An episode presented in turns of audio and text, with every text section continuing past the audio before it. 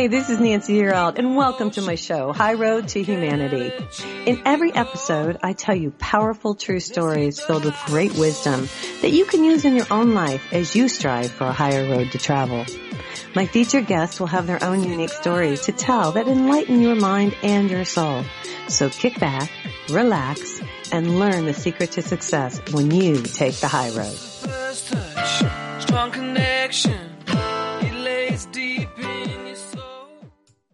Hi, this is Nancy Yearout, and welcome to High Road to Humanity. And today we have a wonderful guest, just like we always do. Today we've got Dr. Jeffrey Martin, and if you're watching me on YouTube, I'm holding up his book. It's called The Finders, and this is going to be a very interesting show, you guys.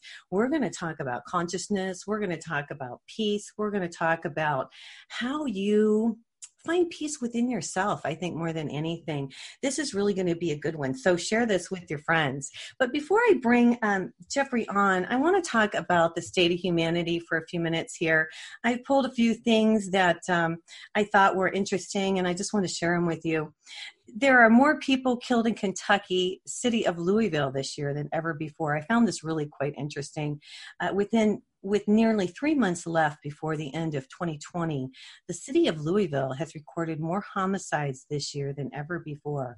Really crazy stuff. I've been to Louisville, I've been to Louisville Downs, and this is just so surprising to me. It says a violent weekend which left four people dead pushed the total number of murders in Kentucky um, to 121, more than half of which remained unsolved as of Tuesday morning. It marks the biggest victim count in Louisville since 2016, when authorities recorded 117 homicides, according to WDRB. So there's also been, they say, 426 non-fatal shooting in, shootings in Louisville this year, which is more than doubled than around the same time in 2019. So um, things are just not looking really good, the state of humanity there. And I just thought that was kind of shocking um, for a small town like that to have something like that um, occur. So that was kind of crazy. I also pulled up some uh, some other things. One thing I thought that was really interesting. It says the NFL hits three coaches and teams with large fines for not wearing face masks. This is interesting. The NFL has fined San Francisco 49ers head coach Kyle Shanahan and two other coaches for not following rules uh, about uh, keeping their faces covered. So there, it, it's affecting all of us. The COVID nineteen is just affecting everybody, which is really kind of crazy out there. You know, I always like to pull up some good news because there's always there's always room for good news. And um, I pulled a couple things up I wanted to share with you. Farmers plant over two million sunflowers, and they invite visitors to take a dozen home. I thought that was really cool. Uh, it says that a family in Wisconsin has planted more than 20 22 acres of sunflowers to bring a little light to these dark times. Well, that's pretty cool, you guys. And um, another thing I saw here was Kroger manager hires homeless woman who was sleeping in the store parking lot. I thought that was interesting. A manager at Kroger store in Nashville hired a woman who had been sleeping in the parking lot for more than a year. Wow, what a wonderful act of kindness. So there is some good things going on today uh, in humanity, even though um, we've got a lot of craziness going on with the COVID and and uh, the election and all of that. We still have some positive now, let me give you a little bit of information about Mr. Dr. Jeffrey Martin before we bring him on. He's a really interesting guy. He is the founder of the Transformative Technology Space, a serial entrepreneur and a social scientist who researches personal transformation and the highest forms of human well being. This is really cool, you guys. Over the last 15 years, Jeffrey has conducted the largest international scientific study of fundamental well being, which includes the types of consciousness commonly known as enlightenment non duality, the peace that passes understanding, unit, a unitive experience, and hundreds of other terms. Now, this resulted in the first reliable cross culture and pan tradition classification system for these types of experiences. So, let me give you a little more information. Jeffrey is a best selling author, he's an award winning educator. He's authored and co authored um, over 20 books, he has numerous other publications.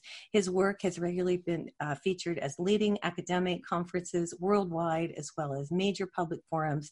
Um, so, he's just done all kinds of stuff. He's done TED Talks, he's traveled all over the place. He's, he's talked at Harvard, Yale, University of London. Hey, Jeffrey, welcome to High Road to Humanity. Thanks. It's great to be here.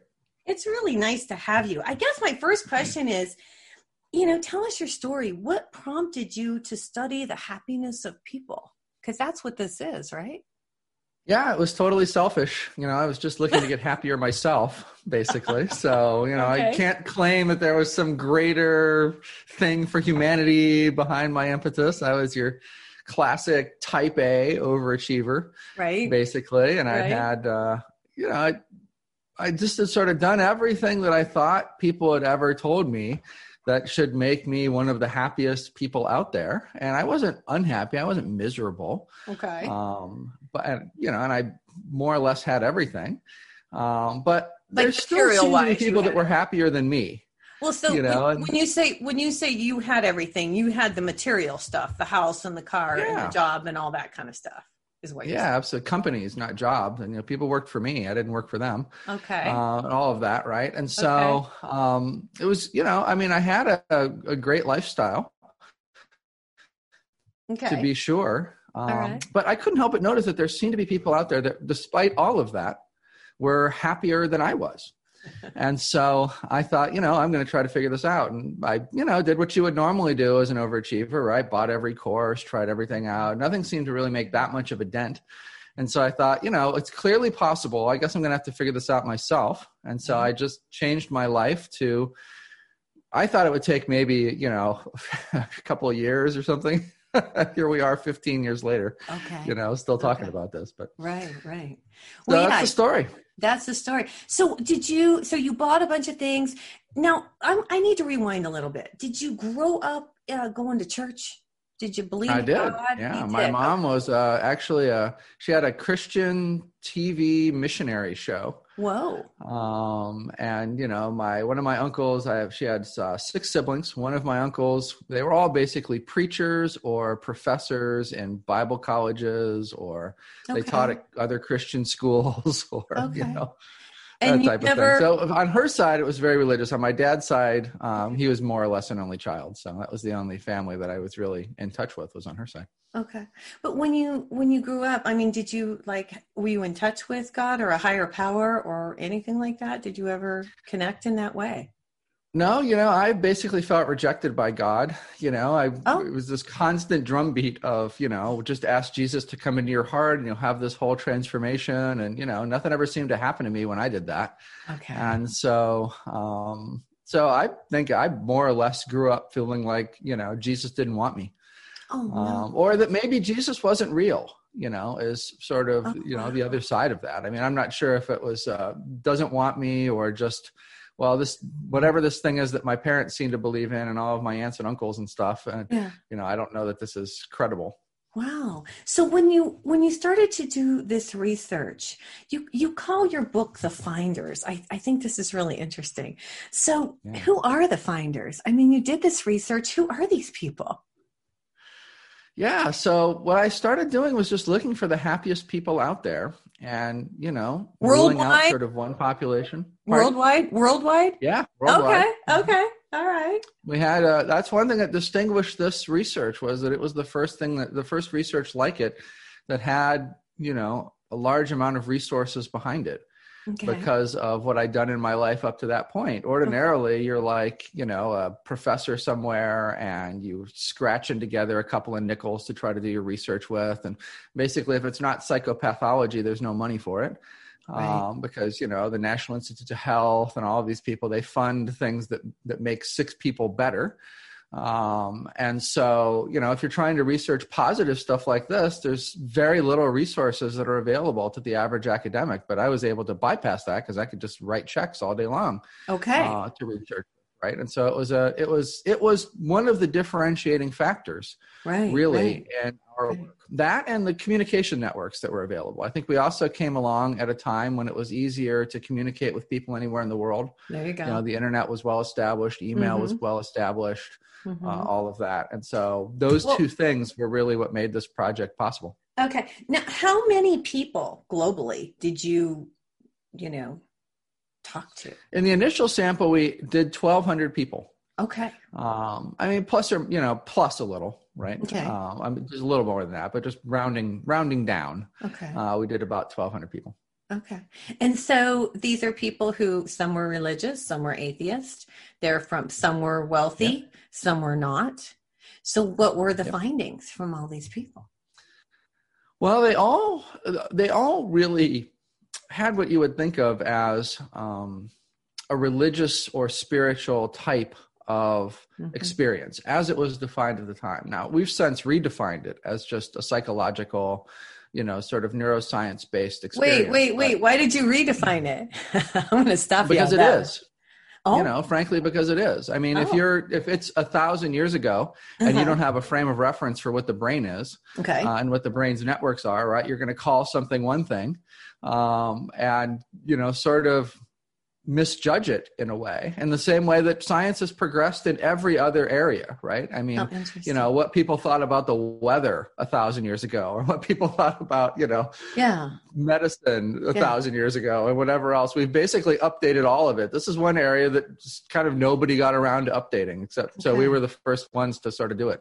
Well, this is really interesting um, because I have my take on it too. So, so when we come back, we're going to go to commercial break here, you guys. When we come back, we'll we'll talk to Jeffrey some more about this and find out who the finders are. If you're watching me on YouTube today, I'm holding his book up. Um, I picked this up on Amazon, and do you have a website that we can find you at, Jeffrey? What's your website? Sure. Uh, the research can be found at nonsymbolic.org. I can be found at uh, drjeffreymartin.com. Perfect.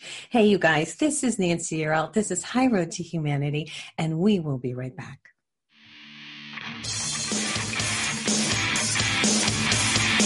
Hang on, we have more stories to tell on High Road to Humanity. Check out Nancy's website, nancyyearout.com, to book a session with Nancy to learn how to tap into your own abilities. Oh, Hold your head high, the world is coming.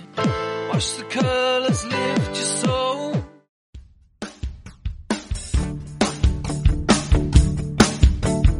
Have you ever been in a situation where you needed a miracle? I think most of us probably have. Whether it's a financial emergency, health crisis, or some other serious situation, most of us know the feeling of helplessness and even hopelessness. Now imagine having to wait for a miracle for six months, even a year or more. That's the situation for thousands of children all around the world who are waiting for a sponsor. Their only hope of escaping the poverty around them is someone like you choosing them. This is Nancy Yearout, and I'm joining with compassion to give you the chance to be the miracle in a child's life. For a little more than a dollar a day, you'll provide the physical, emotional, and spiritual support a child needs, not just to survive poverty, but to be released from poverty in Jesus' name. Don't make a child wait one day longer for their miracle. You can find out more or sponsor a child right now. Just go to my website, nancyyearout.com. That's www.nancyyearout.com.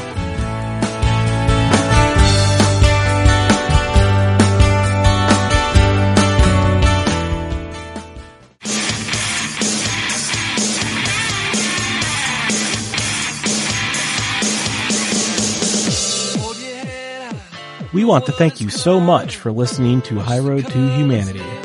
This is where Nancy and her guests tell stories that will guide you and enlighten your mind and soul. Now welcome back to the High Road.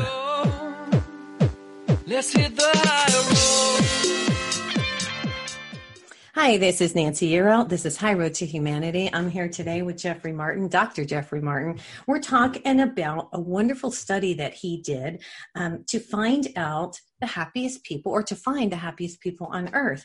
And, you know, so you say they were all spiritual or you thought in the beginning they were spiritual. Can you clarify that? Because I'm a little confused on that one.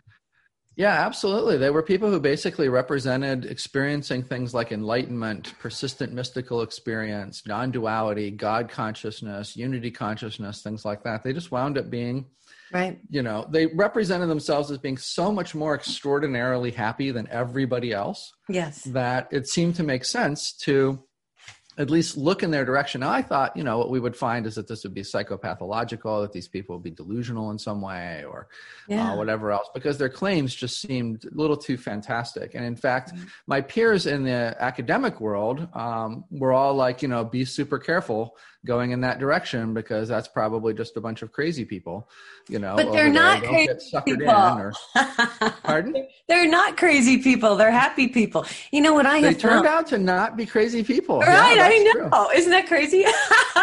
I'm like you. I'm type A personality, and so um, I'm going to throw my two cents in here because it, it's uh, it's this is what I do. I talk about spirituality and I talk about enlightenment and I talk about a higher um, a sense of consciousness. And you know, you're exactly right.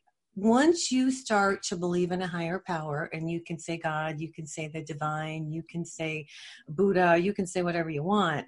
But once you start to believe and realize that this isn't it, and that we are souls, and that we don't die, and that we go on, you're not afraid to die anymore. You're not afraid of death.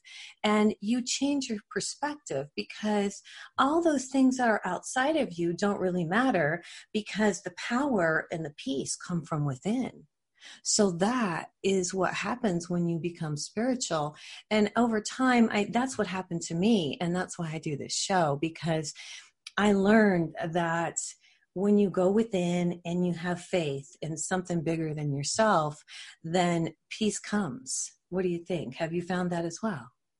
I think that's a very common report. And if there's one thing that delineates these people, regardless of the category of experience that they're having, mm-hmm. it's a shift away from what nature gives us, which is a fundamental sense of discontentment. You know, that's that's right. very important to our survival instincts for, you know, most animal species. We're in the Western world, we're very safe. We live very, very safe lives, right? And so that's less important for us. We don't have to be like the bird that when it takes a peck of a crumb has to immediately start looking around for what's going to kill it until yeah. it's guaranteed to be safe until it can take another peck, right? But that's what we're wired for as just as normal animals, right? People don't right. like to think of ourselves as animals, but we've got that same wiring that all other animals do. And so that in a modern context, in a modern sort of developed you know world context gives us a sense of discontentment in every moment and the main thing that these folks experience mm-hmm. a finder experiences is a shift from a fundamental sense that something's not quite right in this moment and i better be on guard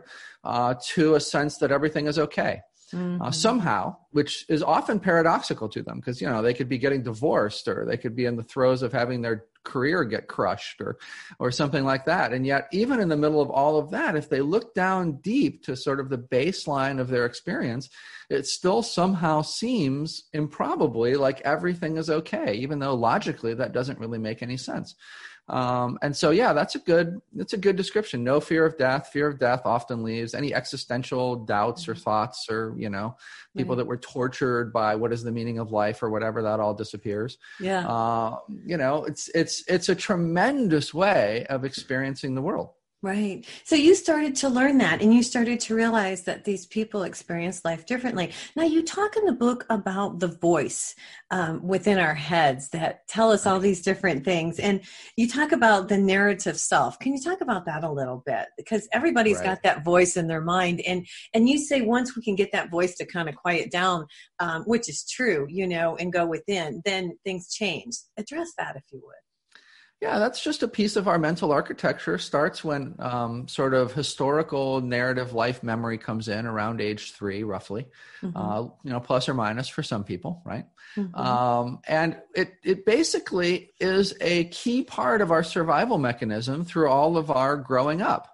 Um, and so it becomes what we identify with because it comes in with memory. It becomes what we think of as ourselves people think of themselves as that voice in their head that has emotions uh, often associated with it and you know everything else but in reality um, you know that wasn't there before age two and a half or three or three and a half or whenever it comes in for somebody right so it can't really be them mm-hmm. per se mm-hmm. um, and it's it's one of the things that changes with the shift uh, to fundamental well-being as a realization and usually the realization occurs because the voice gets quieter Right. Um, now, some people, for some people, that voice isn't a word-based voice. Some people think in pictures. Uh, you know, for some people, it's more emotion than it is pictures or words. There's a there's some great work that's come out of the University of Las Vegas, Nevada, for decades now that shows us that you know it's not just a voice and that we all have in our head, even though that's how we like to sort of generically talk about it. There's all right. sorts of different ways that this shows up for people. But whatever it is, and however it shows up for people, it basically quiets down, right. and or usually people that experience this will experience moments of it totally going away. And that will just you know yet they're still there right? It's clearly something is still there experiencing the world. And it's sort of this aha moment like hold on. Yeah. how can that go away if that's me? And yet i'm still experiencing and functioning just fine in the world. I've had a fundamental assumption here that's not correct about who and what i am. And so that's usually how it shows up for people Okay. Did that change things for you once you realized all this? It did. You know, I was very fortunate in a sense that um, I had a map of a lot of people's experiences yeah. in my head. Yeah. Um, and so uh, the other thing that's true about this, uh, and I didn't transition for a long time, I actually put it off for a number of years in our research, even though I'm sure I could have done it sooner. And the reason for that is because there's something else that comes along with this, and that's a bias. Um, and so it's actually very important to integrate this well into your life. This can this can, is as amazing a blessing as this is. Right. It can also kind of mess things up for you. Well, yeah. It brings. Pardon. It, yes, because it changes everything, and all the people around you who don't feel the same way as you do uh, drop off. Correct? That's kind of what you found out. Yeah, or usually you drop them off because yeah, you're you not willing to engage with them the way right. that you were before. You know, they're all suddenly like they're all sitting around talking about these stories of their life that you don't care about anymore. Right. Right. Um, they don't seem to be interested in what you're talking about. You sound kind of crazy to them. Mm-hmm. Um, and so, you know, so we actually had to create a follow up experiment that looked at how people could integrate this optimally into their life and not make these mistakes, like not go and immediately talk to their spouse about this thing that had happened to them, um, because that can cause real problems in the relationship with their spouse, especially if they land so deep that they no longer experience love. Right? There's a category of this experience that doesn't that, where you don't experience love. No, anymore. I don't know about Imagine that. Imagine you go and talk. I don't know about that, say, honey. I don't love you anymore. Well, okay, you know? hold on, hold on. Let's talk about this. Let's talk about this. I think what happens is you have a deeper love and you if you really care about the person you're with and you become enlightened and they don't then you have to love yourself and love them enough to move forward. If they're willing to come up to that level and, and go within and try to find themselves too because i think that's what we're all doing. We're going within to elevate our consciousness. And when we do that it does change. Some people like themselves just the way they are and they don't want to change. I bet you found a lot of that Sure, but how we relate to them from uh, the position of a finder depends on the type of experience we fall into as a finder, right? So, one of the unexpected things that happened in the first part of our research was sort of this classification of different types of the experience. Okay. Oftentimes, there's sort of this notion, there's kind of a, a homogeny around um, expectations of this experience. You're in it or you're not. Um, wow. And what we wound up discovering is that there are many different types of this experience. And so if you're in the first type of it, for instance, what we call location one, because we intentionally don't want to say one is better than another one. So we don't want it to be level one, level two, or okay, you know, right. something like that, right? right? So we chose to say that they're all related sort of on a continuum of different types of related experiences. And then on that continuum, if you think of it like a line graph or something, right. there is, you know, this location here and this location over here on the on the line and this location over here on the line. And you're not going higher or lower necessarily necessarily. And so if you're in location one, for instance, um, you know, whether or not your spouse wants to engage in any of that, or it doesn't really matter, you still have uh, a lot of personal love for them. The love hasn't become hasn't hasn't become an impersonal uh, mm-hmm. type of love yet, right? Um, just speaking about love, in location two, it does become a locate a, a sort of an, an impersonal uh, type of love. In location three, it often becomes a universal love or sort of a divine love or whatever okay. else. Obviously, how you relate to people, and in location four, that love falls away. um, and the you know sort of emotionality falls away as an example and so those are four very different experiences right. of this and as you might imagine how you relate to people in each one of those experiences and whether it's your spouse or your friends or your coworkers or whatever else is is very different it's useful to know sort of where you're at uh, so that you can optimize you know how your interactions are with people and stuff right. like that Right.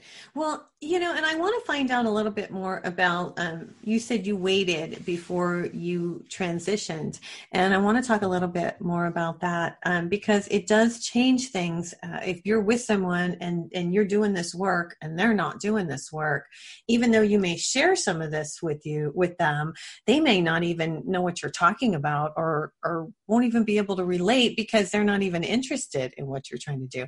Anyway, you guys, we're getting ready to go to commercial break here. This is Nancy Yearout. This is High Road to Humanity. I'm here today with Dr. Jeffrey Martin. We're talking about the finders. Are you a finder? Um, share this show with people, you guys. This is a really good one.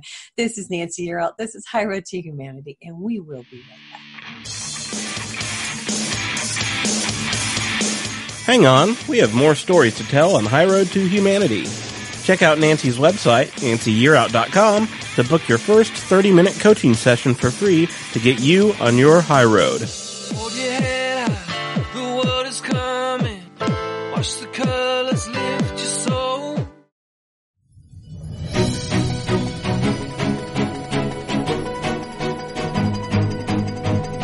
Do you struggle with knowing the right food for your lifestyle? Is there really a one right way to eat?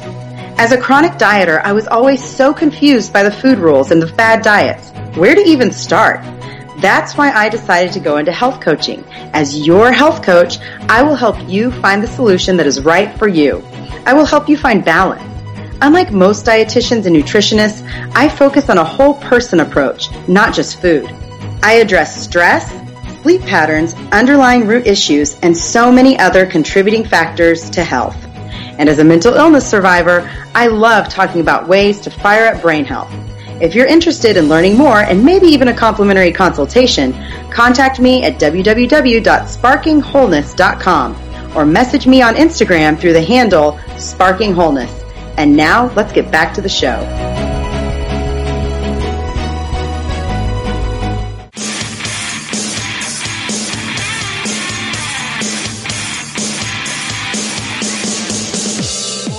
We will be right back on High Road to Humanity. Make sure you subscribe to the podcast on iTunes, iHeartRadio, or download directly from Nancy's website, nancyyearout.com, so you never miss an episode of The High Road. Let's hit the high road.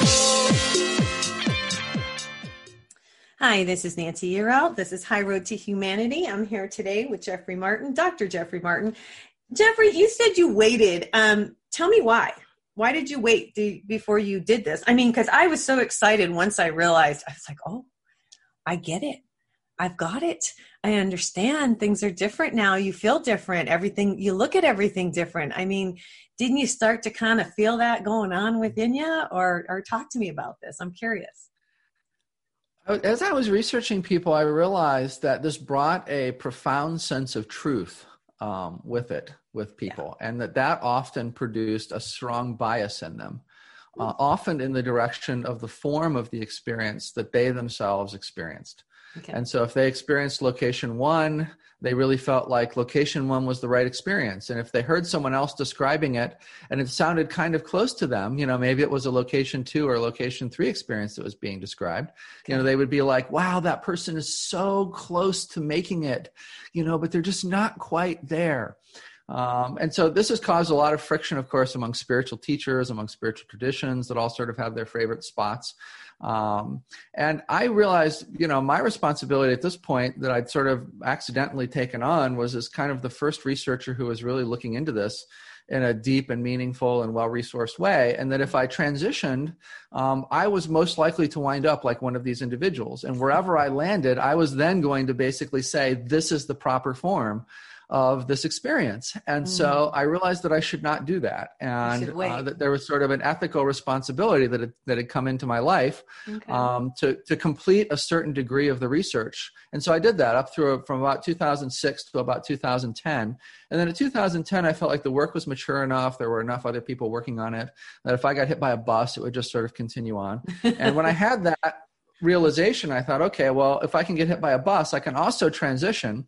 And if I wind up being, you know, hugely biased or whatever, the other people that are now working on this can now sort of just push me off into a corner and say, yeah, Jeffrey's work was really great until December 2010, you know, but after that, you just ignore what he says. You know, he's sort of become. But wait a minute, know, has it changed your life? Haven't hasn't your life been changed by doing this? Tell me. It has, yeah. Of course, it's changed. I've experienced all of the same benefits, yeah. um, and, and on the other side of it, because I knew about that sense of bias, yeah. uh, I was able to build in a very strong feedback system uh, around me to really sort of beat it out of me, if you will, yeah. um, and to make sure that I wasn't falling into it to the greatest extent. Uh, that that's possible and so that and that frankly turns out to be really really useful not just for me but for other finders in general. Because one of the things that that voice in your head provides is a lot of introspection a mm-hmm. lot of sort of self-referential viewing of yourself you know it mm-hmm. doesn't just torture you over whether you should wear the blue shirt or the pink shirt well yeah the person that you're going to meet with you know is going to think less of you if you're in the blue shirt than the pink shirt you know and all of the crap like that that it does it also provides a tremendous Pardon? Yeah, but you kind of get past all that stuff. It really doesn't matter anymore. Don't you find that that you're happier that these kind of little things don't matter anymore, you know, when you're when you're enlightened? Cuz and, and the other thing I wanted to bring up before um, you continue on is what I thought was interesting in your book. You said when somebody is enlightened and they're around somebody who isn't enlightened, but they're working on it, it changes them. And so I wanted to talk a little bit about the energy of this because you do address that, that, you know, an enlightened person around somebody who's trying to get there helps them. And, and I feel like that's the energy of that person coming in. Can you talk about that a little? Yeah, sure. It could be the energy. It could not be the energy. I mean, the thing is, their language patterns are also different, right? Okay. Um, and so there's there's all sorts of uh, differences just in terms of their physiological expression uh, in terms of their nonverbal communication. Um, you know, it's it's we haven't measured things like pheromones and things like that, but it frankly wouldn't surprise me if there were differences uh, from that standpoint as well. One of the things that has been the most difficult for academic researchers to get bias out of their experiments with has been experimenter voice. And so, you know, they've been able to like screen experimenter bias out of so many different things, but like the thing that is virtually impossible to screen it out of is the experimenter's voice itself.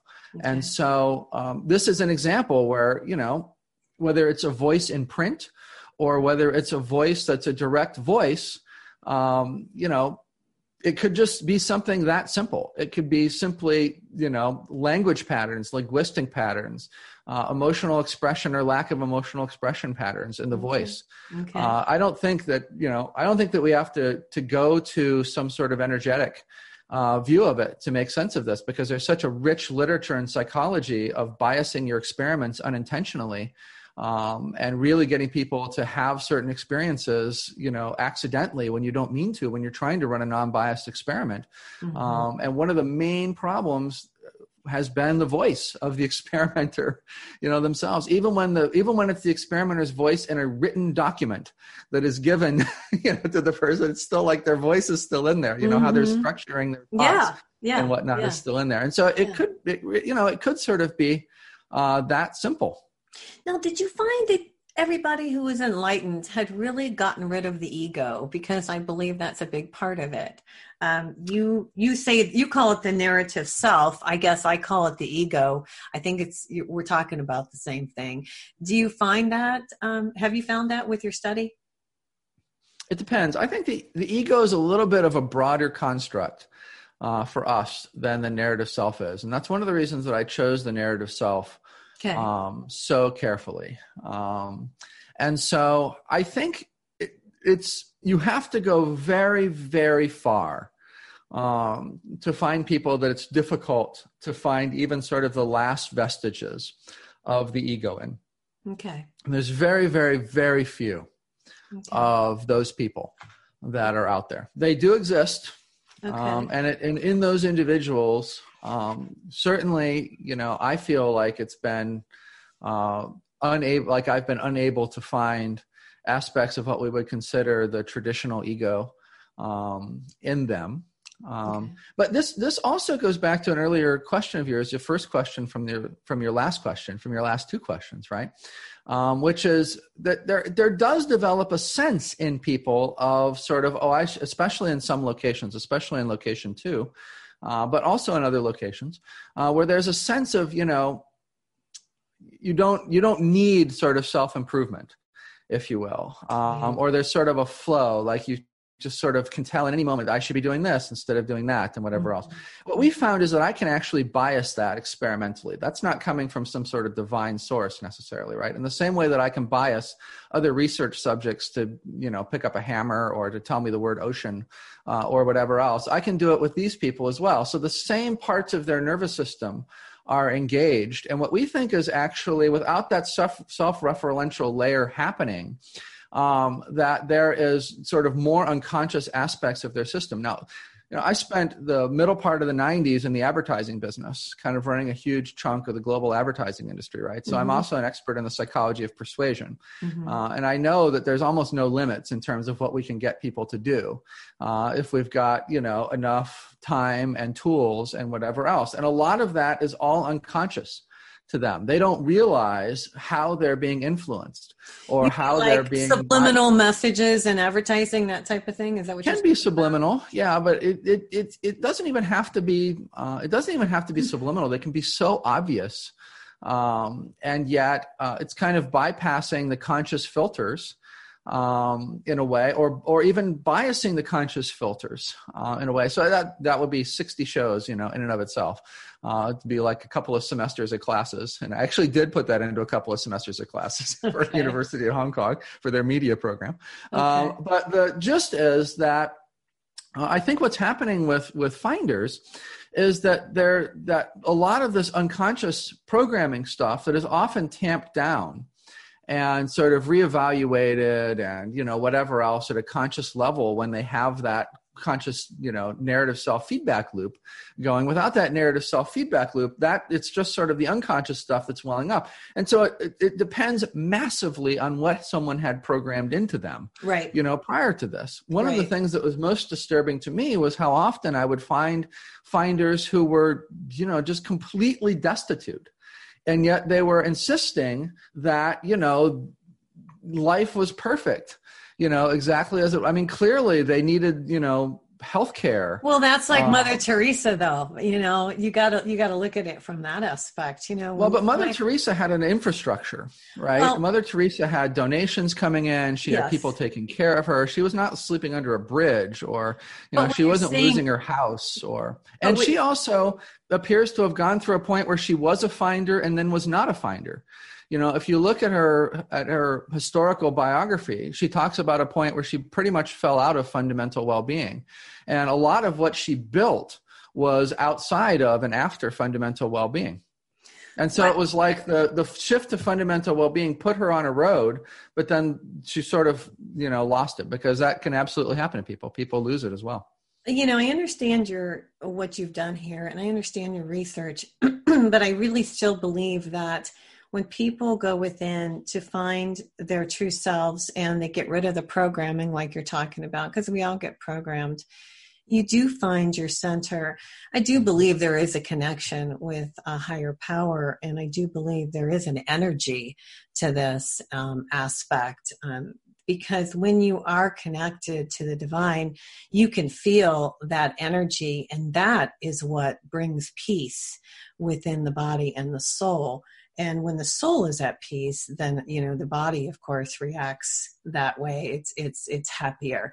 So i just um i don't know. I, I know you're you've done a lot of research on this but i just wonder uh, again i'm back to the energy and i'm back to the connection with the divine. You know think, we had to look at all of that for sure. Yeah. I just think that's and, a huge i think that's a huge piece here.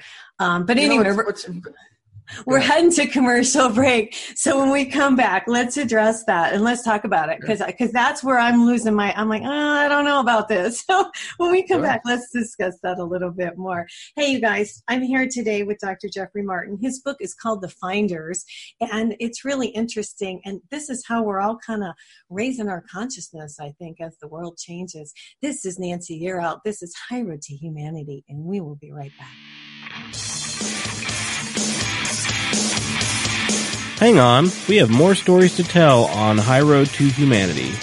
Check out Nancy's website, nancyyearout.com, to book your first 30 minutes coaching session for free to get you on your high road.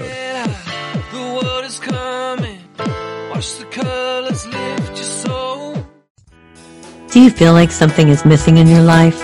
Do you feel lost or alone? Do the things you buy for yourself lose their luster quickly? Are you searching for fulfillment within your heart and soul? What if you were given the ability to change your life for the better? To create what you want for yourself? What if I told you you have the ability to tap into the universal energy to design the life you desire? This was my discovery many years ago. As a businesswoman and a single mom, I had no choice but to pay attention to what the universe was revealing to me. And I learned how to use it for my benefit. When you wake up and pay attention to the messages that the universe is showing you, your life will change for the better. Because we all hold the ability to tap into the universal energy to enhance our love life, our career, our finances, anything you wish. This energy was created for our use and it's free.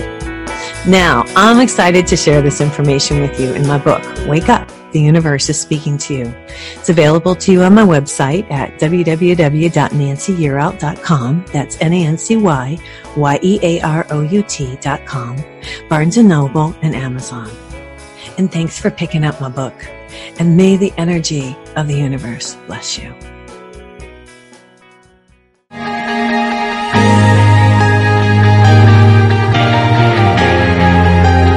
Join the millions of women each month who listen to Wise Health for Women Radio.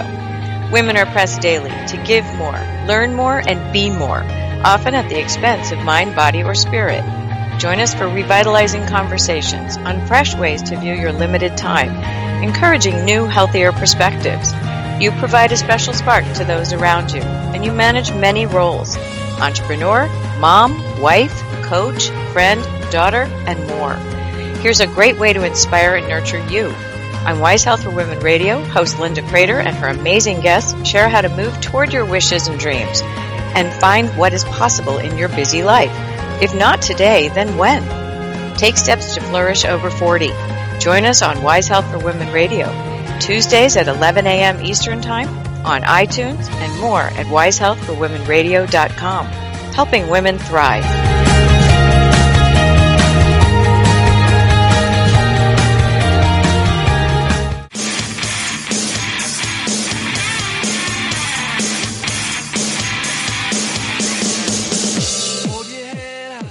We want to thank you so much for listening to High Road to Humanity.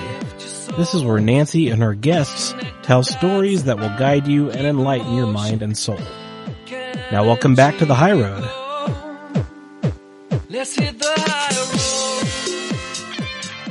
Hi, this is Nancy Yearout. This is High Road to Humanity. I'm here with Dr. Jeffrey Martin.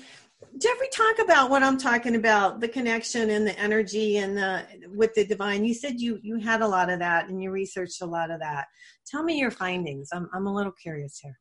Yeah, and so what we, you know, we would take people's self-reports, right? And then we would try to conduct experiments okay. around them, or we would try to dig into them from a scientific literature standpoint or from other standpoints. Mm-hmm. Um, and so those claims, you know, they're totally there. So one thing that was interesting to us about um, there are some major Eastern religions, um, for instance, that some sects, uh, including some major sects, have um, have realized that early on in someone's journey, it's very important for them to believe and experience that.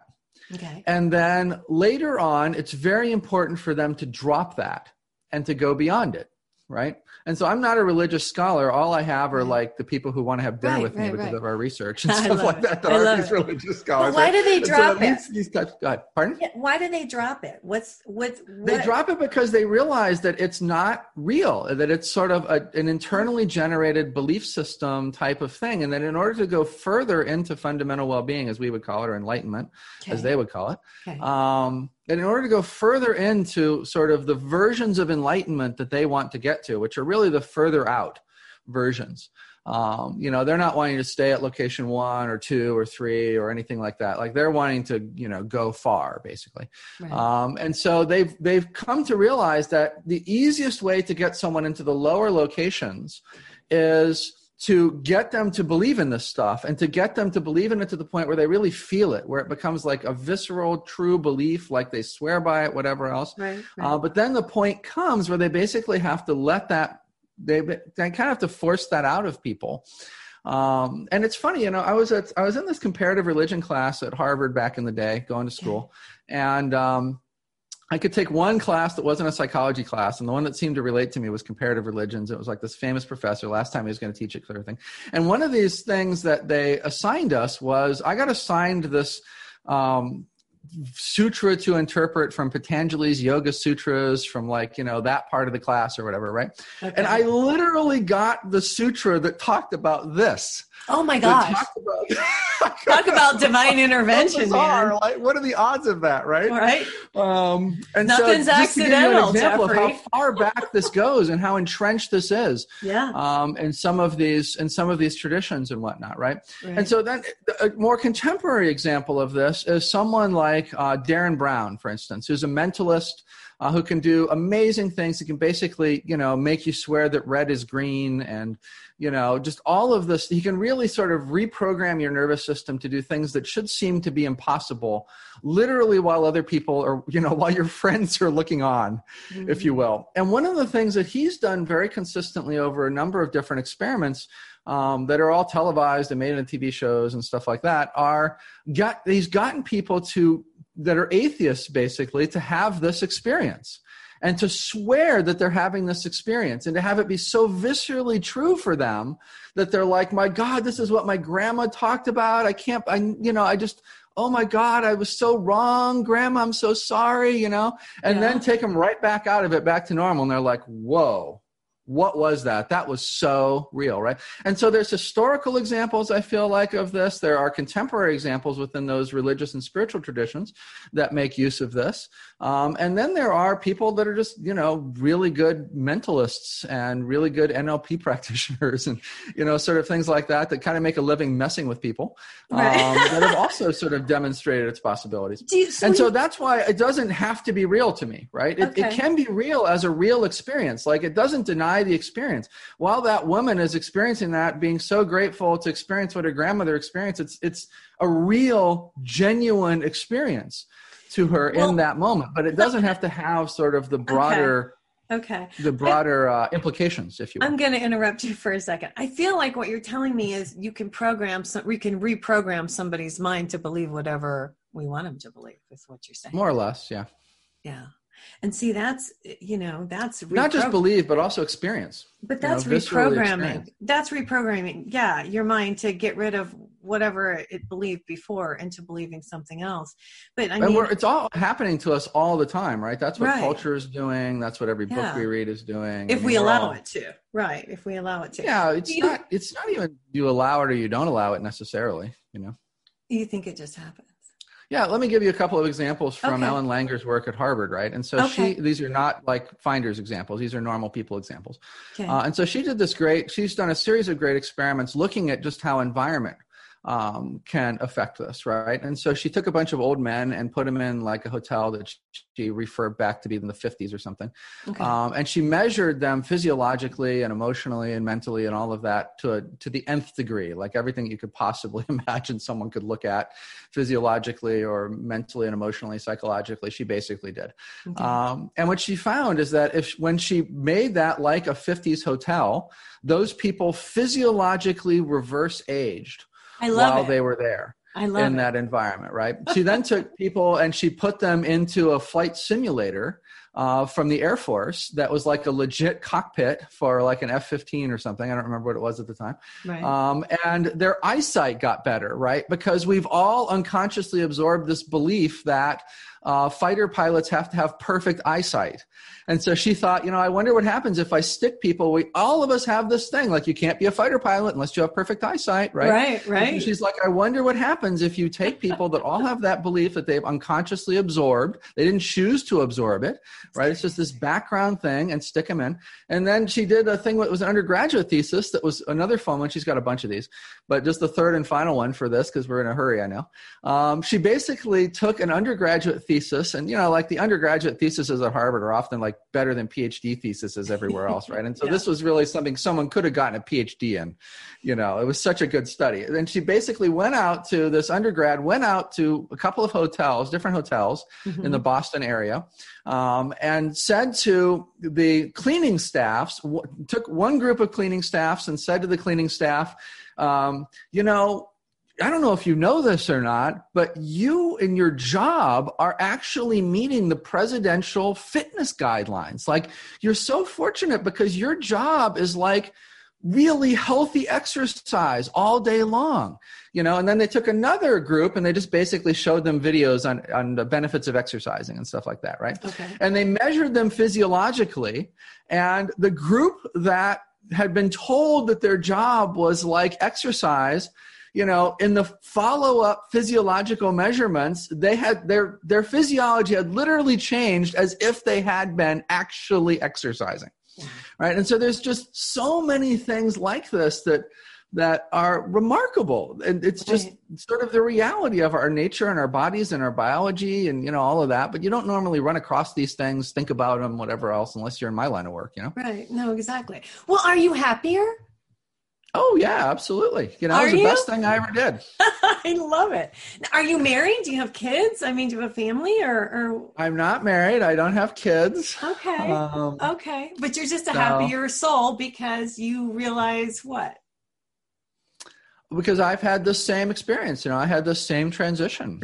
Um, I, oh, you know, I keep myself somewhere right around the end of location two. If people look up our work and they, Okay. you know, are wondering, everybody always wonders, like, well, what, what, you know, where do you land or whatever else? I've Yeah. experienced many of these locations, but Yeah. the one that's most effective for me in the world um, is really being, at, you know, it sort of maximizes my happiness, maximizes my peace and well-being, and allows me to be effective Okay. at all of the stuff that I'm responsible for in the world, which is a lot of stuff, Okay. um, is really the end of location two. And you know, we talk about that in our work. You know, you really have to sort of be matched up. It's pretty hard to run a company from location three. You tend to give away all of your resources. You're not a good steward of the company's resources if you're just like, you know, okay. everybody that comes in front of you, you're just loving them to death from sort of this divine Doesn't work like that, plan. yeah. and it's like, oh, sure, you can have a raise, or oh, yeah, take the next month off, or what? Not so good for the business, right? Right. Uh, and so you do have to sort of, um, you know, figure out where you're at, figure out what's appropriate for your life, and sort of, you know, choose the type of this we think um, that optimizes all that. So you have a program. So if people want to become a finder, what do they do? Yeah, so we had a problem when we wanted to research before and after. Those first 1,200 people, they were already in it. Uh, but of course, the day comes when you want to measure people before, during, and after it. And Mhm. so uh, by that point, I knew everything all around the world, all the methods, all of that. And I knew that there was nothing that could work uh, financially for us. You know, if you're spending two to three thousand dollars per neuroscience subject, and like maybe one percent of them will transition, uh, that's a guaranteed failure financially for any sort of scientific Right. project, right? And I so we had to basically come up with a protocol that had a higher success rate okay. just in order to do the research. Uh, Okay. and so that research is now all done. Um, and so what we've done is we've just kept those out there basically. And so there's two programs people can look up, and all they are is our research protocols. okay. Um, one is called the Finders Course, which is a three month long program, and the other one is 45 Days to Awakening, which is a six week program. Um, okay. The Finder's Can people Course. do this online or what do they they, They do it online from all Okay. over the world. Okay. Yeah. Yeah. So Uh, they it's go to based. It's not theory based. what website do they go to And so to sign up for this? They can go to finderscourse.com. They can go Okay. to 45 days to awakening.com. If someone thinks they're a finder, we have a free mini course for them at explorerscourse.com. Nice. Uh, dot com. um, that was our Okay. experiment in you know helping people to optimally sort of integrate it into their lives and. and not wind up sleeping under a bridge and you know. I love it. I love it. Hey, listen, we're we're running out of time here. We're we're only an hour show, but um, I'm so excited that you came on today. And people, if they have questions for you, can they email you, or how do they get in touch with you? yeah really any of those websites They can um, find you, know, and they can ask questions. and google you know you google me and i come up with like a million links and, You're so great. Okay, you know, cool. all that. You I'm guys, easy- i'm easy to find There is a the book is called The Finders. If you're watching me on YouTube, it's really an awesome book. Uh, There was so much to this, and it was really really interesting. There were so many interesting uh, things that you um, came up with in here. I just I found it fascinating that you did this work, and I think it's great. You- I'm going to ask you one more final question before we get out of here today. Do you see uh, uh, consciousness being raised? Do you see people changing? Do you see everything that's going on? Do you see a difference in people? I think it's polarizing. You know, um, in the same you have you have platforms like Facebook that are definitely increasing the narrative self and the strength of the narrative self Okay. yeah, in the majority of the population. And so I think there's a strengthening that's going on for a large percentage of the population in terms of their narrative self. Okay. Um, and it's almost like there's some sort of balancing effect on the other side from a fundamental well-being Yeah. uh, side where I, where you do see after about 1996 in our data more people transitioning uh, to fundamental well-being about the time that it became possible to learn more methods and to learn more about fundamental well-being you know the internet had sort of had sort of matured by 1996 to a certain point and information began to become more available and so the availability of that information appears to also have you know been significantly increasing the number of people that experience fundamental well-being so i think we're in it's it's both you know it's i don't think there's Yeah. some big tidal wave going towards the fundamental well-being side unfortunately Okay. Um, but, you it's see it. definitely increasing Okay, cool. Well, that makes me happy. I think so too. I'll tell you that. Well, listen, it's really great to have you on the show today. I'm really glad you came today. And um, you guys, if you want to pick up its book, it's called The Finders by De- Dr. Jeffrey A. Martin. This is Nancy Yearout. This is High Road to Humanity. And join me next week. We'll have another fabulous guest on. Thanks so much and have a great day. Take care. Keep the motion. Can achieve your goal. Let's hit the high road. Hey, you guys, join me next week on The High Road for more stories filled with wisdom, love, and hope for our future. Have a fabulous week and know that by staying on the high road, you will make it to your destination. Visit my website, nancyyearout.com, where you can book a private session to learn how to tap into your own abilities. And check out my YouTube channel. It's Nancy Yearout's High Road to Humanity. You can achieve your goal.